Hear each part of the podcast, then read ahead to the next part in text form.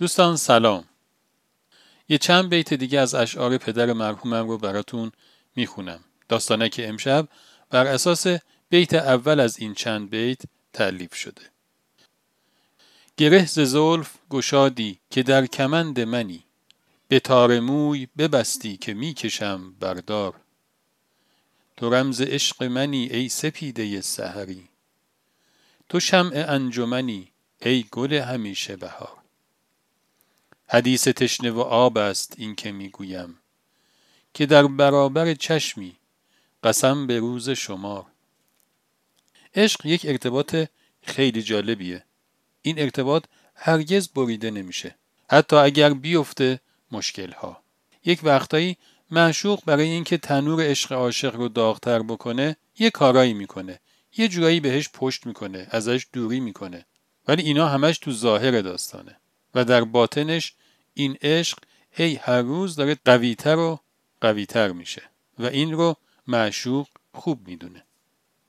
یک عقابی بود که سالها بود چند تا کبوتر باهاش دوست شده بودن و اون رو خیلی دوستش می‌داشتن. عقاب هر روز میرفت توی آسمون و از اون بالا هم از زمین و هم از آسمان برای کبوترها توشه میچید و براشون میآورد. یه وقتایی هم از خود اونها میخواست که توی این سفر به ارتفاع اون رو همراهی کنن. عقاب میخواست اونها رو برای اون سفر بزرگ آماده کنه. کبوترها دیگه اینقدر با عقاب زندگی کرده بودن، احساسشون این بود که دارن پا به پای اون پرواز میکنن. ولی یه روز صبح پا شدن دیدن از عقاب خبری نیست. چند روز گذشت ولی باز هم از عقاب خبری نبود. دیگه کم کم مطمئن شدن که دیگه عقاب رو نخواهند دید. هر کدومشون مشغول کاری شدن، ولی ظاهرش این بود که مشغول کارهای خودشون بودن. از یک طرف احساس این رو داشتن که انگار توی این عالم رها شدن و از اون طرف شوق پروازی که عقاب بهشون داده بود اونها رو رها نمی‌کرد. این حال گذشت تا یه روز گفتن عقاب برگشته. کبوترها دور عقاب رو گرفتن. عقاب بهشون گفت دوستان من، سفر بزرگ دل بزرگ میخواد و خداوند یه داستانهایی برای بنده هاش ایجاد میکنه که دلشون بزرگ بشه و آماده سفر بزرگ بشن. این غیبت چند وقتی من هم به همین جهت بود. حالا بیاییم جای عاشق و معشوق رو با هم عوض کنیم.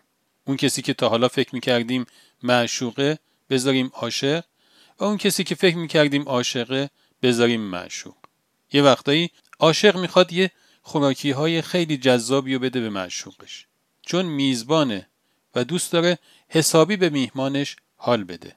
ولی خب هاضمه میهمان هم باید آمادگی هضم این غذاها رو داشته باشه.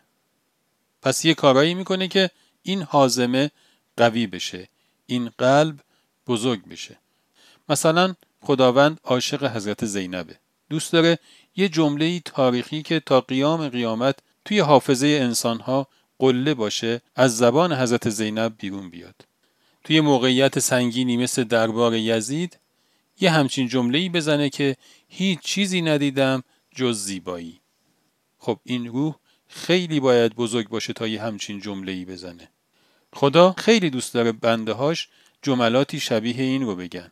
پس یه آموزش هایی براشون تدارک میبینه و از اون طرف یک آزمون هایی سرشون میاره که از مجموع اینها یک هاضمه خیلی قوی براشون فراهم کنه. هاضمه‌ای که دیگه هیچ چیزی نتونه اون رو مختل بکنه و هیچ فهمی از دسترسشون دور نباشه تا این سفر بزرگ با ملاقات پروردگار به پایان برسه. خدا نگهدار.